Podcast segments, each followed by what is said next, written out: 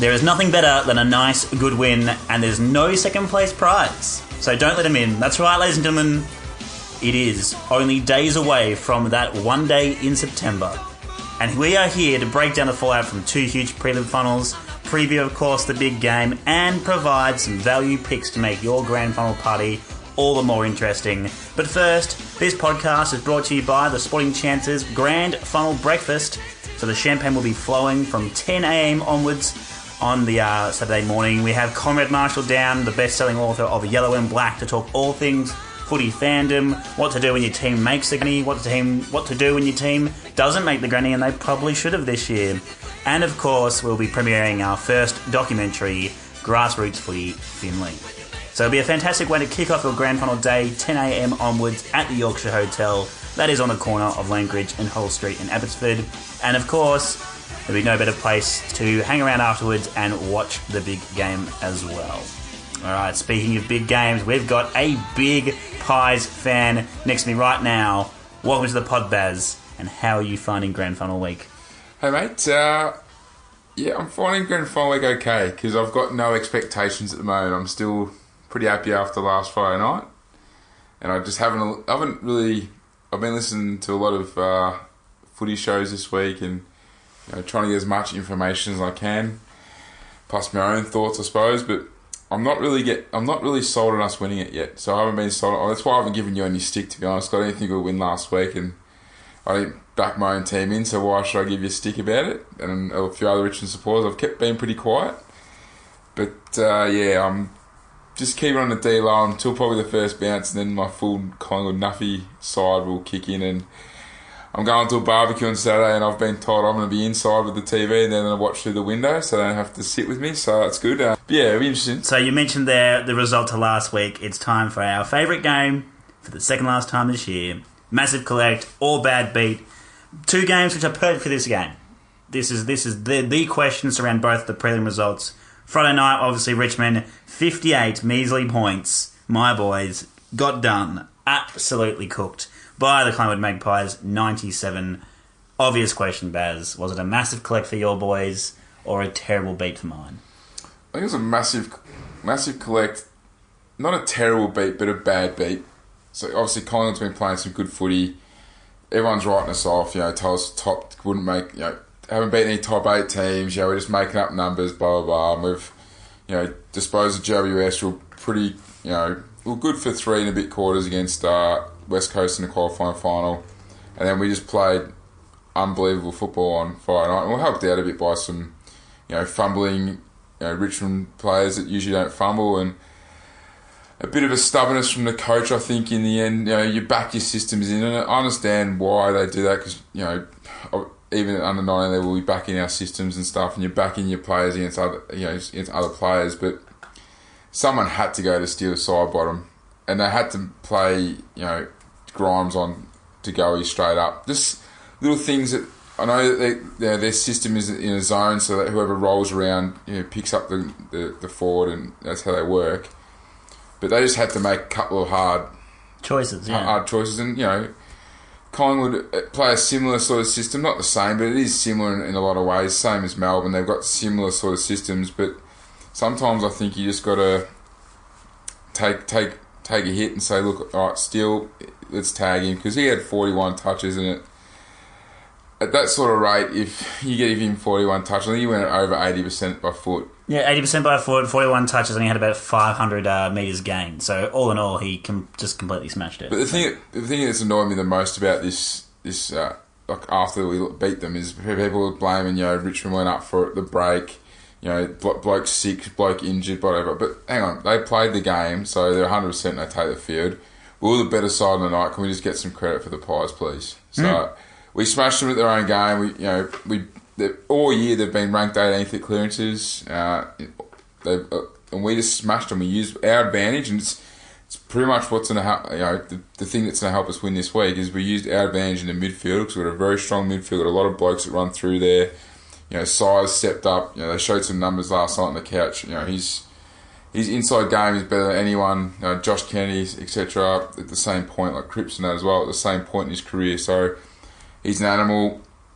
our foreline can be, you know, pretty dangerous. Our backline, you know, still probably missing a few key players, and that showed with Jack Rowell kicking five. But yeah, just I think we played some pretty good footy and we exploited Richmond's weaknesses. Absolutely. So you mentioned a couple of things there, which I'll touch on. So first off, I think Jimmo got significantly outcoached, or the Richmond coaching staff got significantly outcoached by the Collingwood coaching staff. Is this just the same thing of Bucks has always been a good coach, but now he finally has A, the list, B, a little bit of luck, and C, the results to prove it? Or is it just a case of we can't say he's a good coach until he finally gets a flag? No. You've seen every week that he adapts his game style a little bit and he tries to exploit the weaknesses of the opposition team, whether they can, you know, implement the game plan. They've been trying to do this for 2 or 3 years. Even Paul Roos said the other night, and Paul Roos has probably been one of the bigger Collingwood bashers about game style and how they want to play and stuff. He said the other night that they've been trying to implement these sorts of systems for the last 2 or 3 years, back to when he coached. But it's just taken them this long to get the right players to get it together. Mm. So I don't know why he's been saying he didn't understand what Collingwood stood for all these times, but obviously that's his role in the media. Look, I think Bucks is a good coach. I think he's finally got some luck. Obviously, not really luck because we've still got a lot of injuries, but he's got a better playing list. We've got some speed. He's got a lot of assistants that help him out. Like, I've heard a fair bit this week about Longmuir, so he's obviously been helpful. Sanderson, Harvey, those sorts of blokes. And, you know, he's coach of the year now. But there is one little blot on that award, and there's the fact that Alistair Clarkson's never won Coach of the Year. Yeah. Did you know? But I think he's also beyond that. He's beyond Coach of the Year. Yeah, he's a god. He's a god. He's a coaching. He's the Don, and then there's just the other ones, the mere mortals that exist outside of that. All right, one of his key choices last week, that was Bucks, was playing Cox as a focal point. And obviously that adjustment to go, instead of trying to kick it on his head like he did against West Coast the first time, in the qualifying final, is to do that three-quarter kick and let him do what he can do really well now, which is lead and jump and hit the ball at its highest point. Did we overreact at all to Cox's performance, though? Because there was a lot of, oh my God, an American's doing this in our game, or was it legitimately a match-destroying performance? We took second most contested marks in a final ever. Yeah. So, it was pretty good. He did play pretty well. With Richmond's game plan of that, you know, long kick down the line, that, you know, intercept or bring the ball to ground, and if a bloke can take a big contested mark like he can, then it kind of puts their game plan out of whack. And he took 8 of them. And he took a few of them inside that 30-metre, you know, zone where he can have a shot on goal, and he kicked straight this week, which was good. And I just think that, again, that rolling zone that they had, that, you know, he did some good body work on Rance. His good leading patterns, as we've seen, everyone's seen the behind the goal footage now. But yeah, there's a few things, you know, why were Richmond allowing the run into that? Because they kept that space open, that leading zone. So they should have been plugging that hole and making it harder for him, but he was jumping over blokes. And when he does that, it's like Brownie from North Melbourne. When they run and jump the ball and get there, no one's going to be able to spoil them. Mm. And if they do, it's generally chopping the arms. So, but yeah, a lot of people are wrong about Coxie. Yeah, but one person was very right, and that's yours truly. Look it up. It was one of our very first episodes we ever did on What Are the Odds, and I just thought he's going to be a very important player since the departure of Cloak. And not to replace him, but to give you guys some structure, give you a focal point. And at the very least, when in doubt, you can just kick that dumb kick or that almost desperation. He's actually pretty smart because he does the good taps on the ground. Instead of trying to pick it up and getting tackled, he does tap it to advantage of players. And there was a play on, go through, if you watch the replay, go through Friday night, it would have been the second quarter, might have even been the first. Rioli broke out the back and he tapped it in front of himself and was trying to, obviously he saw Cox and thought, if I get past him, I'm going to go. And he tried to kick it off the ground, and instead of, you know, putting a bump on or anything, Coxie literally laid a standing tackle in football terms or soccer terms, a standing tackle on him, and the ball went out of bounds. Most of the blokes were overcommitted or try to dive on the ball or try to just body and probably give away a free kick to Rioli. But he literally just stood there and did a standing tackle like he would in football. Yeah. And went out of bounds and stopped Rioli in his stride. It was just stuff like that Coxie does that people don't actually pick up on because they worry about stats and all that. But he does a lot of that stuff. He's a very, very smart man. He is. And that's, you know, especially on Twitter, the social media. Very funny man. He's had a very good week, old Coxie. I'll give him that for sure. All right, we'll go to a little bit to the losers now. Before the final series, you said that only Richmond can beat Richmond. Did they end up beating themselves? Yeah, well, you can't go throughout the year just expecting to lose clearances like they have. They're very lucky they've got a bloody good backline. They've got some very, very good players in that backline, and they've held them in good stead all year. And you know, Kingy actually spoke about this today. I'm not a massive Kingy fan, but he made some sense, him and Luffy, on SEN. The fact that they could get out back it and help each other out, and they play that loose pond the ball and everything like that. But they got exposed by Collingwood's run and gun, and the effectiveness of Grundy around the stoppages, the second ruckman, and then... yeah, just all fell apart there from... and like, you probably didn't take your opportunities early. You had a few really early you missed, and Collingwood just got on a run and, you know... But to be fair, we've been with you twice this year for two and a half quarters. We've stuck to the pressure. Probably haven't had our best team in. I think I said this last week. So, you know, it's probably going to be a bit closer than I think, but you've probably run over us at the end.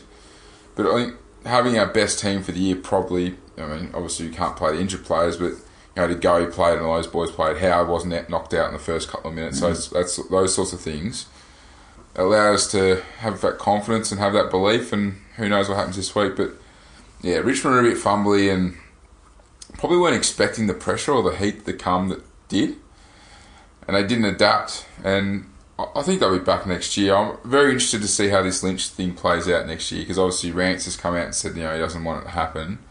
And then obviously he got whipped back into shape after that, and a few of the players came out and said, oh, yeah, no, we want it to happen, A few players are on the way out, so Conker's one, and maybe a couple others. I wonder how it's going to play out. He's a very good player coming in, and he'll help you out, no doubt, but I think you'll have to change your game plan slightly as well. If you get him in, obviously that answers that second ruck thing with not having a Grig to play ruck anymore, because, yeah, you got exposed and that happened too. Yeah, absolutely. All right, and so in terms of their year, would you say that they get a pass mark for the season, or is that an opportunity missed? Definitely opportunity missed, but I think they'll be back. They'll probably win it next year. Yeah. They're a very good team. And is it going to be in a sense of like a Geelong-type length of success of that multiple grand finals in 5 years? Or is it going to be they're in the thick of it now, but you don't see them staying at the very top for more than, you know, 2 or 3 seasons? A lot will start to depend on injuries and what talent they lose to get in Lynch, because obviously they're paying a lot of money. They're already paying Martin a lot of money as well. So, yeah, it depends on that. My thing will be, like, they obviously picked up a couple of bad injuries before the prelim this week. Yep. And they decided to play them. But when you look at it, really, the last 2 years, you've had no injuries to key players. Mm. So surely that has to change at some point. Statistically speaking, yes. But then, you know, you never know what's happened there. Yeah. All right. We'll move on to a team that didn't have any significant injuries. They just have a very injured ego, and that is Melbourne. West Coast defeated them convincingly 121 to Melbourne's putrid 55. And shout-outs to any Melbourne fans that flew over or drove the Nullarbor to get there, because you obviously needed a very stiff drink afterwards. Probably drove off a bridge or something on the way back. Just left the car in the desert. Is it too simple, Baz, or just too crude to say... bathwater. Yeah, we bashed Melbourne a bit, but really they had a pretty good draw. They did. Yeah, they won the games they needed to win, and they lost the games that they lost. Yeah, and they finished off the season okay. Yeah, well done. They played Geelong, who got into the finals thanks to some pretty easy games at the end of the season where they won by 100+ points. You know, Brisbane, Gold Coast, Fremantle. Yeah, arguably Geelong should have made the finals. They knocked them off first week. Well done. We all tipped that.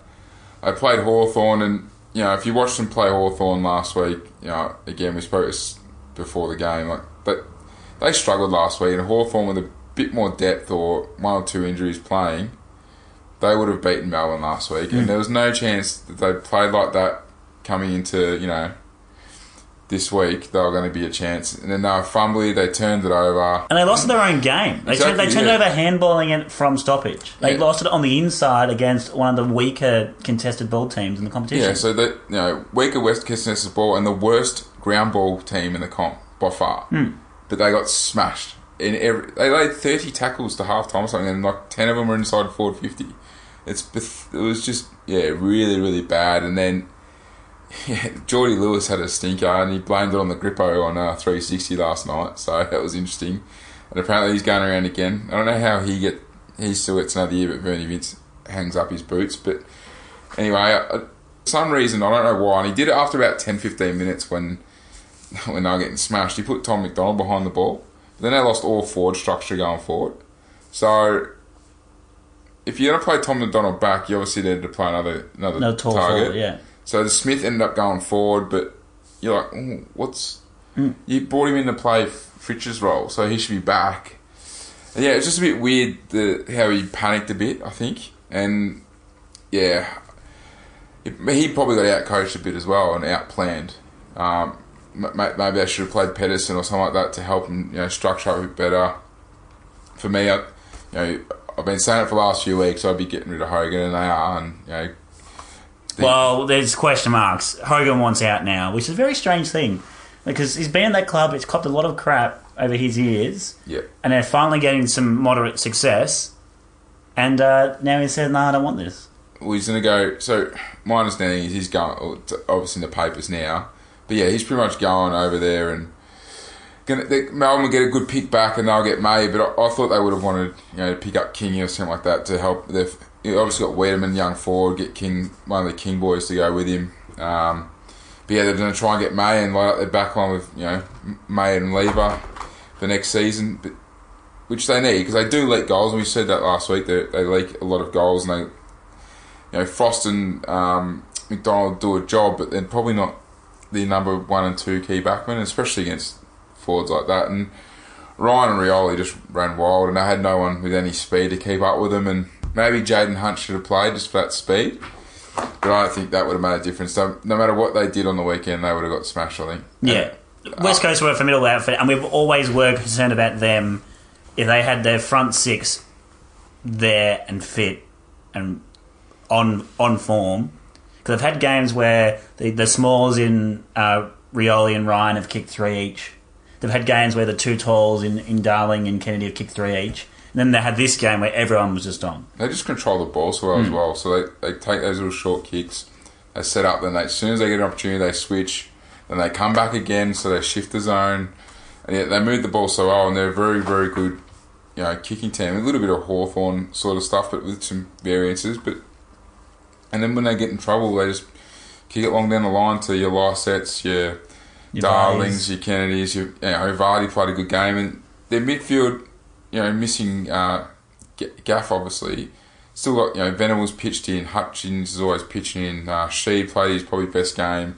So you got other blokes that are chipping in. Redden also, he's one of the favourites for the Norm Smith. So they were very, very good, and Melbourne were just pathetic. And we know that Melbourne can be a bit weak mentally. I don't know how this will affect them going forward. Well, that's one of my questions. So obviously last year we had finals game when they missed out by percentage.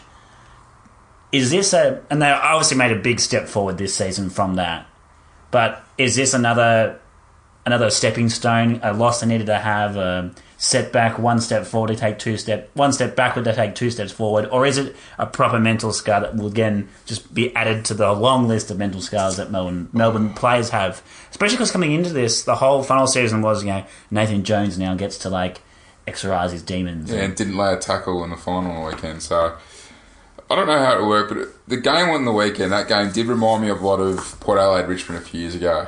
And Richmond have obviously come out of that all right. So it just depends on their culture and their leadership within the group and the coaching staff to get it. We'll talk about a bit more about final scars about West Coast coming up, but yeah, how they set themselves next year when they get to the finals, if they make the finals. So, it's going to be a tough competition next year with some of the trades you're hearing and the clubs getting some injured players back. It's going to be another even year. My last point would be again on that culture of Melbourne. I kind of feel like there's a little bit of GWS still about them in the sense that we had the hyphen and these much publicised comments about I now play for a club, I used to play for just myself and the boys. I think you see that. So there's 2 examples I had this week with Cox came out, obviously all over social media, but he's in on the joke. So he's doing it with a former club legend. He's doing it obviously with the permission of the club and everyone's in on it, and it's very lighthearted and it's from a great place. And then you have Brayshaw's social dig at the AFL for not copying an invite, even though he finished third. Yeah. And that's a very me-centric comment. It's not about like, oh, great season, great to come third, shout out to Gorney as well for coming sixth or whatever. Yeah. It's very, oh no, I missed out, where's my celebration? Yeah. And I feel like they're both kind of the same action, they're both on social, they're both having a dig or having a jab or whatever. But I think one comes from a very club team involving aspect, and one comes a bit more of a selfish, me first attitude. Yeah. Well, and they have to fix that, I think, because I think there's a lot of those performances where if it gets too hard, like it did on Saturday, you all go into your shell and it's all preservation as opposed to team first. There's a lot of top end talent in that on that list as well at Melbourne. Don't forget they've bottomed out a few times and got a lot of top end talent on that list. So maybe it is a bit of JWS. I've always been a dominant junior footballer. Coming in here, it's just going to happen. Because a lot of these kids, like, they have success throughout their junior career because they're obviously a gun. And I think sometimes they get to the big stage and they think, no, it's just going to happen. I don't need to work hard. And you need that bloke there to, show them how they need to work. Like a Treloar. He has a gym pretty much set up in his house. He finishes training and probably goes home and trains. Like, he's an animal. That's sort of like a gold sack. Like, imagine having him around. And I think a lot of their culture issues, like, still go back to when Martin Hill was there. And I think they're still, like, it takes a long time to change. Because you've got players that are still there. So they've still got old habits that don't die. I still think they'll be a good side next year, but I think they're a long way. Are you buying tickets to the bandwagon? No, 2019 bandwagon. Especially if they, they get May in and they've got Lever and May down back. And that's all of a sudden their foreline, is relying heavily on Wiedering. And we saw that in the weekend. Their foreline was, struggled a bit. So, yeah, it's interesting. Very, very interesting. All right. And if, say Lewis does go on, and he holds his spot, does that mean Melbourne have gotten stronger or weaker? With Lewis in there? Yeah. He's clearly stayed this. It can't get stronger because he's not going to be any better next year. Exactly. So if he's still playing round one next year across half-back... They have stayed the same or regressed. Yeah, that's what I think. Speaking of very interesting, Barreled Spice is always very interesting. And usually this is a quiet news week usually because it's only one match between two teams, so there's 44 players, a couple of coaches, a couple of club identities, maybe a few celebrities, but a lot of puff pieces, a lot of how good is it for X, how great is it for Y, oh, did you know, fun facts. Yeah. No real news, but can you bring us some grade A fire? Well, it's the same as probably about the bye weeks when all these, the shit news stories come in about, mid-season draft, all that stuff. There's the one about, the MCG's, holding a interstate team that's finished higher. It's been at the MCG grand final for 20 years. Get over it. It's going to stay there for another 50. Stop bringing that up because it's a load of crap. Just go out and do some proper media stuff. Like, today I heard Josh Jenkins speak about last year and how it affected him and why he played so poor in the grand final. Why don't we hear more of that? It was a great interview, great insight. We should be hearing more of that. There should be more articles on that sort of stuff. Leave the Collingwood West Coast players alone.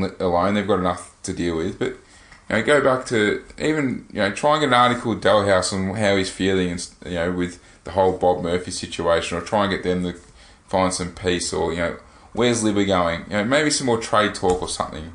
But don't bring up stuff like the MCG. They should be playing at home because they finished higher. It won't change in the next 50 years. It's been the same for the last 120. The players know about it. The teams know about it. West Coast, even now, their ground is pretty much the exact same as the MCG. So even Simpson during the week said that he wanted to keep it the same as Subiaco, more narrow. But they changed it, and it changed their game style, and it's worked for them. It's a blessing in disguise. So I'm pretty sure they'll be fine playing MCG. They're just happy they made the grand final. They're happy to be the home team, whatever. But can we just leave the crap, same old article that's happened the last 4 years, grand final week with Adelaide, Sydney, and whoever else has made it? Yeah, Freo. Just forget it and just move. Look forward to the game. Speak to people. Get some actual news out there. The only thing I will say is it just sucks for fans because it's a pretty tough ask for a West Coast fan to cop the $1,000 return flight to try and get out ahead to watch the game. It's the same for Melbourne last week. It's the same every year, though. Like, yeah. If you back your team in, book the tickets early. Yeah, and if not, it's palm off. Yeah. He wants the flight, here you go, and then you get some money back. Come to Melbourne for a holiday. Why not? And it's a great time of year. Spring Carnival's best for start. Just do it. Just book it in advance. All right, mine is about the Brownlow. We watched it at a very empty pub because apparently no one cares anymore. Why is that, Baz? Because I think the Brownlow's a joke. It is. Everyone says it's a midfielder's medal, and I agree. So out of the top 20, 13 were midfielders. We had 2 rebounding defenders, 2 rucks, 1 full forward, and a couple of utility-type players. So if you don't get a lot of the pill, it's basically fantasy stats. Like, you could just take who leads Supercoach for the year. Congratulations, you're the Brownlow medalist at the moment. Then you got other ridiculous anomalies during the count. And no offence to Marley Williams, but he got 3 votes in round 2 with a 14-touch, 4-clanger game. If you're turning the ball every 5 possessions, you're probably not best on ground. And you're a halfback, and you're playing a small, so you're only getting 14 touches. I was sitting there with you, and I went, hang on a minute, Marley Williams getting 3 votes, and we looked up the stats, and we went a bit nuts on social, but we weren't the only one. And then you had the opposite of that. So Dane Beams had a 32 disposal, 5 goal, 11 score involvement games. He used the pill at 75% over 32 touches. Not a skerrick of a vote given in his game, round 11 against North Melbourne. So is it just time to say the Brownlow medal is an amalgamation of all the other awards? You go, let's take the coaches' votes, let's take the players' votes, let's take the media votes, put them all together, there's your Brownlow medalist. He did kick a few of those goals late in the last quarter, and it was too late, like the game was over, and people were saying, well, they did get beaten by a big margin. Well, Nat 5 got it 3 votes when they got done by 77 points by Richmond. But I'm a big one for the coaches' award because the coaches vote on it. They know what roles they're each playing, and they obviously watch the game pretty closely, so I love the Coaches Award. I think that's great. I think that's the one you want to look at. And there's some other, like the Players Association Awards as well, which is pretty good. You know, they vote on their own stuff, which is good because you get, you know, you're rewarded for, or you get acknowledged for your peers. So that's good. But yeah, the umpires have lost the plot. Yeah, it doesn't make any sense. And I think I would personally... You can't get rid of the Brownlow, because obviously it's very historic, it's a tradition, you need that. And the best and fairest is... Like, everyone has a best and fairest. You need a league best and fairest. But take a borrow. We love borrowing from overseas. We love borrowing from the US sports. Borrow from the NBA. Like, the NBA MVP is voted on by media and coaches and players, and then it's a combined weighted system. So that should be legit. Those 3 people should know what's going on in football land. You've also got umpires, and you know, we've heard a lot of stories on Monday leading up to the Brownlow from ex-players that know for a fact and have been told by umpires they didn't get votes in certain games because the umpires didn't like them. So that's unfair. Yeah, absolutely. Yeah, and it's just like the umpires have a tough enough job trying to get the rules right, because the rules are often ridiculous. Yeah. Let alone trying to, with, you know, you've got to communicate with 3 other umpires and 2 boundary umpires and a goal umpire, do the score reviews. It's all going on, it's all crazy. And at the end of that, to be like, oh, who actually played well? It's just all a bit too much, in my opinion. Probably yet another thing we brought up during our spicy segment, which will never change, but we're just planting the seed. We're planting the seed for change, and hopefully someone runs away with it in AFL House and just... Yeah, fix the Brownlow. Don't change rules. Just fix the Brownlow. Let everything else be, and hands in the back, credit for that. Yeah, and credit team for no compensation picks. Well done. Actually, well done. Two little wins for AFL this week. Well done. Grand final preview starts right now with West Coast. Strangely enough, being $2.25 outsiders against Collingwood, who are $1.68 favourites. The line here is 7.5, the over-under, a very healthy 162. They will, of course, be playing at the MCG. And despite the line saying that West Coast is the underdog, who is the actual favourites here? Because West Coast did finish higher up. They've won both times against Collingwood, but Collingwood do get to play at home, much to the chagrin of our interstate fans. It's 2-0 for the Eagles this year. Round 17, they beat Collingwood 102-67 at the MCG. They, coming into that match, they were considered flat-track bullies. They were considered a one-man team. They were considered a team that couldn't travel. And that was the game they smashed all those myths. They beat a very decent side in Collingwood that day. They had their one-man, Nick Nat, go down and miss the rest of the season. And they could travel, and they can play the MCG. Probably mostly due to the fact that now they have a ground that replicates the same size. And then only 3 weeks ago, qualifying final, West Coast 86, beat Collingwood 70. They got much closer that time, Collingwood, but it was that time the Twin Towers got up, 3 goals each, and were just too good on the day. So, Baz, with all that considered, why aren't the Eagles favourites? Well, the first time we played them, if you look at the first probably quarter and a half to half of the game, we actually put a lot of pressure on them and they butchered the footy a bit. And because of the way they play, they're very easy to score against on after turnovers because there's a lot of space and a lot of players are open. Unfortunately, that day we didn't take our chances. I think we kicked something ridiculous like 4 goals 9. Or it was, I can't remember off the top of my head, but we had 15, 16 scoring shots to the half. They had about 5 more than what they did, but I think we're down maybe. Or it was only a couple of points difference. In the qualifying final, our midfield won the footy and nullified their midfield, which went a long way to us being in front for most of the game. But in that last quarter, Yo just tore us apart. So he's contested ball and they smashed us in that area. And if you get good enough ball movement and give their forward space one-on-one opportunities, they're going to beat our defenders because it's too big and strong and we're missing too many. So I think for about 80% of that game, we were in front and doing well, and the 20 was what let us down. They should be favourites because I think if they play their best football, and they just even halve, if they 50 inside 50 entries each, they win because they're a lot more dangerous going forward. Our back line is depleted. They've got some gun forwards, and not only got the 2 good talls, but like Vardy floating in and Lycett as well. But they've got some really creative small. So Cripps, we spoke about Ryan and Rioli already. Venables was good last week, and Lacroix, his form's lifted. Cripps has had a really, really good year and probably flies under the radar a bit.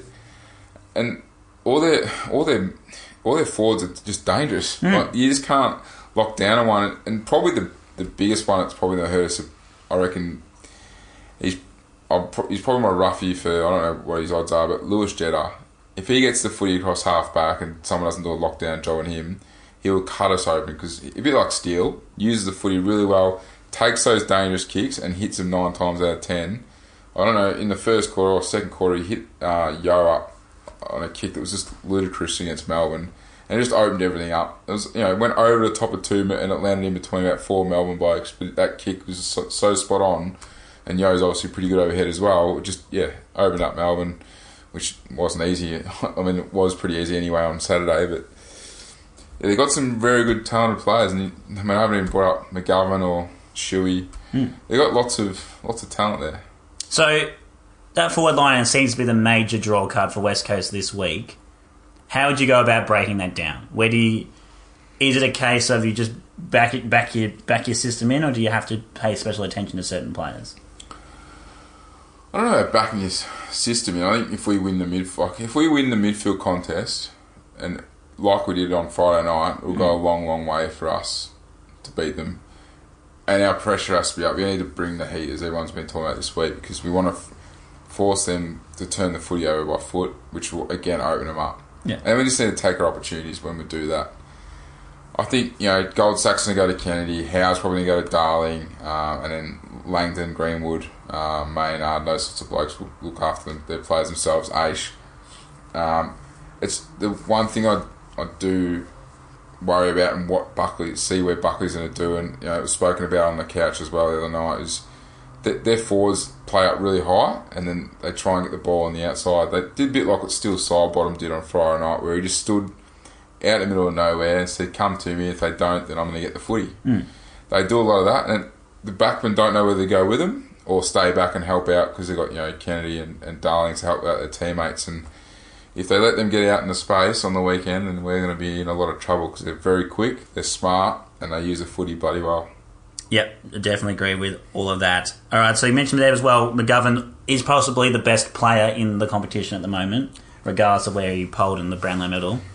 Do you have to send someone, do you have to sacrifice a forward to go with McGovern and make him accountable? Much like you did to Rance. Rance was held accountable, had to focus on his man first, and then he couldn't be that third man or the interceptor or just the rebounder. Do you do that? And if you do that, who do you send to McGovern? It'll be interesting to see how he pulls up. Apparently he's got his little hip stinger or broken ribs, whatever it is he's got. So we've played Meyer check on him twice and it hasn't worked. And Main worked both times as well when he went on him late. See, for me, I think that Meyer check should probably go back. I think that'll throw a lot of spanner in the works if Meyer check went and played back. He's obviously a backman. Send him back. Have Main forward play on McGovern, and make him accountable, or a bit like what we did with Rance. We played to Goey out of the goal square for the whole game, and Rance, someone had to go with him because he's that dangerous. Someone has to watch him, and if Cox and De Goey get dangerous, then McGovern's going to have to actually make up his mind on, I've got to stand in front of this bloke. So a lot of it comes down to Barras and how well he plays. If he backs it up, they definitely will be blocking Coxie and make sure he doesn't get a clean run at it. So again, if an umpire makes an early call, that could throw spanner in the works a bit as well. I think they're really going to miss Shepherd because he is a gun defender, especially a small defender. That's probably somewhere where we've got an advantage with our smalls. But we just need to kick around McGovern. And it probably doesn't suit our game style, though, because we like to move the ball quick and run. And if we then kick around McGovern, it needs to be a bit like West Coast, where we hold on to the footy and move it slowly. Mm-hmm. But, yeah, I think we can negate McGovern just by the fact of our ball movement, if we're good with our ball movement and going inside 50, because it doesn't matter how good a defender is, how good he is at reading of play. If we hit the right kicks and our forwards do the right job and lead, he's got to make a decision to go somewhere. Yeah. So we don't want to be dump kicking it in unless it's the Coxie he's got space to run into. We want to be hitting up players. I think if we make sure we use our hit ups, then he'll be negated. Yeah. And so you mentioned there the style of footy. You do have you're not chaos footy, as what Melbourne called their game style, but you have a very much an aggressive roll and go type game style. Yeah. Does that suit a matchup against a tempoed footy team like West Coast? Because they have the ability to do it, and we saw that with both Ryan and Rioli. If they want to just tap on and make slightly slow halfbacks look silly, they will. Yeah. But in general, they like to kick and mark and take the obvious option and work their way methodically down the field. Do you want to try and bring this game into the contested chaos, or are you happy just to apply the pressure to the man on the mark and apply the pressure to the kick? We generally handball out of trouble, so we're high possession teams. We always handball to a bloke that's on the move, running through, harder to tackle. He gains extra 5-10 minutes. I don't know about chaos. We don't really dump kick the ball forward or anything like that. We do over possess the footy, and I went through all the stats, and that's the only real. We're pretty much matching in everything except obviously ground balls, and clearances are pretty even. But they kick a lot more than us, obviously, and we handball a lot more than them. And we've averaged more than 50 disposals. I think they're one of the worst. They're the least disposal team in the comp. Yeah. So we're not more of a chaos, and I think that's a problem because you just look at their record against Melbourne. I mean, obviously they lost to Melbourne in the West near the end of the season. They're obviously missing a few players. But against the chaos teams like us and Richmond this year, they've knocked us off with that kick-possessed style. I think it's more the pressure we need to bring. We need to make sure they feel the pressure. And I hear a lot during the week about the 15 blokes that played really poorly against Hawthorn in 15. And some of those blokes have said they've forgotten about it. Some of those blokes want to prove a point. Well, that puts more pressure on you. I reckon, for me personally, that would put more pressure on you. You'd feel a lot more if you want, I want to prove a point. Because all week you think about, I'm going to prove a point, I'm going to prove a bit like Josh Jenkins said today, it just becomes draining. And you get out there and all of a sudden you're just mentally drained. Mm. But then you have the opposite effect of that with all the Collingwood boys. Who, most of them are playing in their first grand final and just have no idea what's going on and just sucking it all in. But yeah, it's going to be interesting. It's very tough and a lot of experts are having a lot of trouble. But for me, I just think if West Coast can halve the midfield contest and play well, play good footy. Even if we are playing good footy, I think they're still better than us just because their four lines are so dangerous against our back line. Yeah, and in the last couple of years, especially, grand finals have been high scoring affairs, and the team that take their chances do it really well. The last little spanner in the works for me will be what do you do with Steele if you're the West Coast coaching staff? So you go the hard tag early, or do you wait for him to go off the chain? Because, this final series alone, he's averaging 31 disposals and 428 metres gained. He's arguably been the best player of September so far. Yep. Do you sacrifice the Hutchings early on and just say, let's make sure he doesn't get hot, or do you wait and see and just back your team in to be better? I reckon Elliot Yeo will get a tag. Yeah. Because he's pivotal. So someone will go with him for sure. If they do tag Steele, Buckley, you don't have to be blind Freddy to realise that someone might tag Steele. So you'll have a plan for him. Whether it means he goes to half-back, and that means Hutchinson has to play him a half-back, so you lose a forward, or whether Steele goes forward. And he has gone forward this year. And he is so creative and so smart. I don't care how good Hutchings is. Mm. He's probably going to be pretty dangerous up forward on Hutchings. And if Hutchings does him, he goes forward. It just relieves pressure on someone else. I've heard a lot about tagging Taylor Adams, but he's it's a bit tough to tag him, I think, because he's an inside player. If I was them, I'd just be trying to make sure that Goey doesn't get any space and frustrate him. Just try something different with him. B, make sure Cox doesn't get any space to run at it. And you've seen throughout our final series we've struggled to kick scores. Mm. So, and it'll be interesting to see West Coast plan with Brodie Grundy as well, because obviously they had a plan with Gore and it's been much publicised. And it's interesting to see what Bucks throws up. Like I said, I would seriously consider throwing my cheek back and maybe even throw Goldsack forward, or just try something a bit different, because they won't be expecting it. I mean, it could. If it backfires, it may be made to look stupid, but if it works, God, then he'll be getting the plaudits then, won't he? So, yeah, it's really interesting to set up, and so, I don't know, Greenwood's probably going to get a lockdown job on one of their forwards, probably Lacroix or something like that. Yeah, it's going to be a pretty good game, I reckon. It'll be close for a while. Yeah. And especially if the weather's no good, I think that probably plays into our hands a bit, but especially those talls. It's going to be a really good game. Yeah. So a couple of little interesting stats around, over-under lines and margins in grand finals. The average grand final margin since 2000 is 32 points.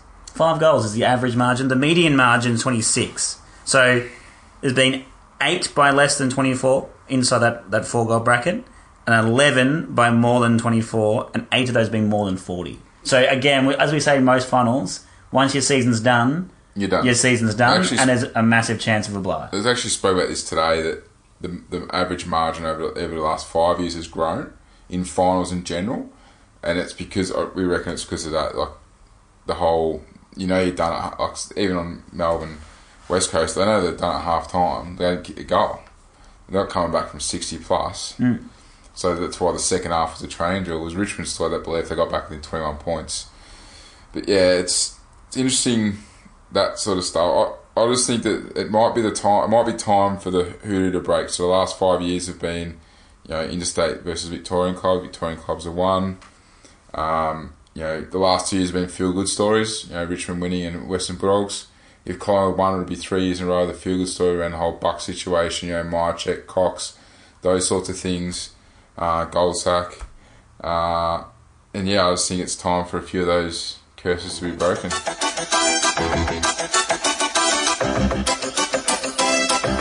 For the last time this year, our feature bets, and I've gone a little bit more structured with this one. Obviously, there's only one game, so you need to fill that bed sheet. A, just to calm those nerves on grand final day. You get the party, give something else to talk about other than, hey Baz, will Collingwood win? Hey Baz, will Collingwood win?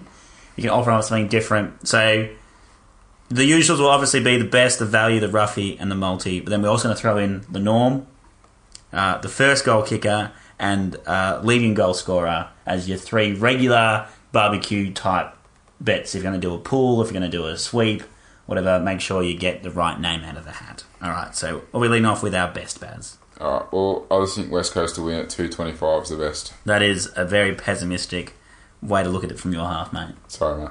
But also, if you are a Collingwood fan, this is the best option, I reckon. Yeah. Because obviously gamble responsibly, but if you can afford to lose some money, then you lose it and you win and you don't care. But if you lose, your bet gets up, so you don't feel so bad. Yeah, correct. Or at least your commiseration drinks are free for the day. All right, value. Value is West Coast 13-24 at half time, which is $6. Rough? Well, that should probably be my rough buff because it was actually $6, but I've gone Collingwood score between 61 and 75 points. Yep. Which is $4, and West Coast to score 76 to 90 points, which is $3.30. Yep. So a lower scoring grand final to buck the trend a little bit there. Yeah, the conditions won't help. All right, for those ballot slots at the barbecue, Norm Smith, who do you reckon's going to get that, Baz? All right, so I've gone two or three from each team. Yep. Just to cover who wins, and I haven't gone your favourites. So, you know, you obviously got Steelers, your Yo's, your Grundys and Trelaws and Kennedys of the world, and even McGovern. I've gone the outsiders, so I've gone for Willie Rioli. So yep. Rioli, name. They love a big stage. Lewis Jeddah, like I said, his kicking could be very, very dangerous. So there's two for there. And for Collingwood, I reckon if Collingwood win, our back will have to be really good, and Howe will have to play a major role. And the other one is our hard-running midfielder or winger who didn't get a vote at Brownlow night, which surprised me considering how good his year has been, especially stats-wise, and how hard he runs. You know, he goes 15, 16 Ks a game. That's Phillips. So I reckon he could be a little Tom Phillips, could be a cheeky little outsider as well. And they're like anywhere between $61 and $51. So, you know, Willie Roll's $51, Howe's $34, Phillips is $26, and Rioli was around the 30s as well, I think. So, yeah, there's a bit of value there for you. Yep. So, my only two other day you haven't mentioned would be Jack Darling at $19. Yep. I think they'll put a lot of attention into Kennedy. Obviously, he's the big alpha dog in the West Coast Eagles forward line, which would allow Darling to do what he does best and do the old Joe the Goose a couple of times, but takes a couple of grabs as well. And if he kicks around about 5 or 6... I think that's what you need is a forward to win a Norm, and he could easily do that. The other one is Big Coxie. So Big Coxie, $34 to win the Norm. If he repeats what he did last week, he almost gets it, I reckon. A, because it's a little bit of the American factor, like, oh my God, this is incredible. But and also, if swagger. He takes any swagger, but if he... Almost my hot take for the whole game will be, if the opening minutes passage involves Cox taking a contested mark and kicking a goal, Collingwood win. I will call it within 3 minutes, like I did against Richmond when he went back and slotted that. I was like, if Cox is kicking straight, we are done, and we were done. But yeah, if he has another 8 to 10 contested, well, 8 marks inside 50 or contested marks and kicks 4 to 5, then he's clearly going to have a massive influence in the game, and I reckon he could be a great shout for Norm and fairy tale. That would be the ultimate fairy tale. That'd be ultimate. Imagine, it would go nuts. The American press would love it. I reckon. It'd be on the Sports Centre. All right. First goal kicker, everyone's favourite. Usually over by about 3 minutes in, you get one very happy person at the barbecue and about 20 other very unhappy people. Yeah. Who's going to be your pick? Josh Thomas for Collingwood and either Jamie Cripps or Willie Rioli for West Coast. Yep. I have gone a little bit more inside there. I've gone to Goey, who's still paying $9. Yep. And He's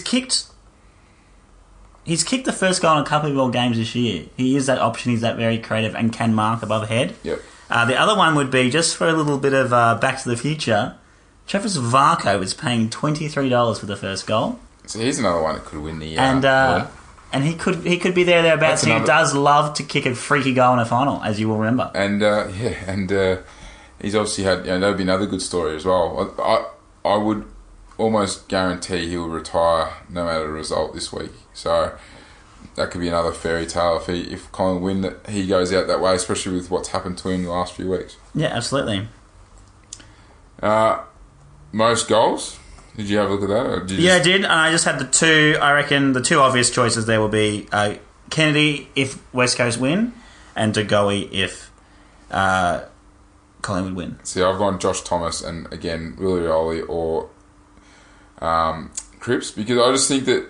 Yeah, Jamie Cripps, because so much attention's been on the bigs, and you know I've spoken about the conditions already. The smalls, small forwards, are going to play a big part in this. And Thomas has been a good goal kicking midfield small for us this year, and Cripps and Rioli obviously have done the same for them. And most disposals, I'm going to go a bit like you, go back a bit. I reckon Scott Pendlebury could pull out an old sort of Scott Pendlebury game here. He's set himself for this. I've heard a few of the boys talk during the week about, you know, what this means, and I heard Bucks today, and I reckon he could be up and about, old Pendles.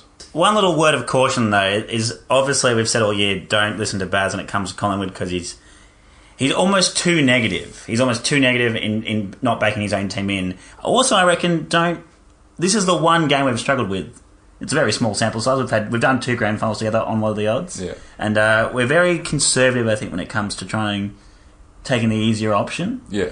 And so we took the easy option last year and went with Adelaide. We've taken the easy option this year and gone with West Coast. So I think for everything except for the result, we're going to be spot on. Yeah. As usual.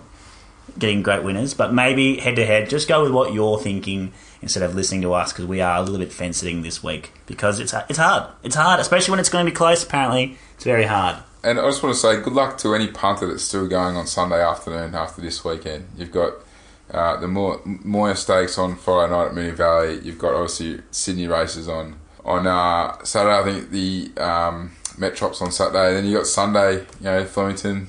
So, yeah, good luck. You got the grand final as well in there, and the NRL grand final. So it's just a busy week. Yeah, it's a busy weekend. I hope you did some overtime last week, boys, because it could be a big weekend on the punt, or it could be you could be eating 2-minute moves next week.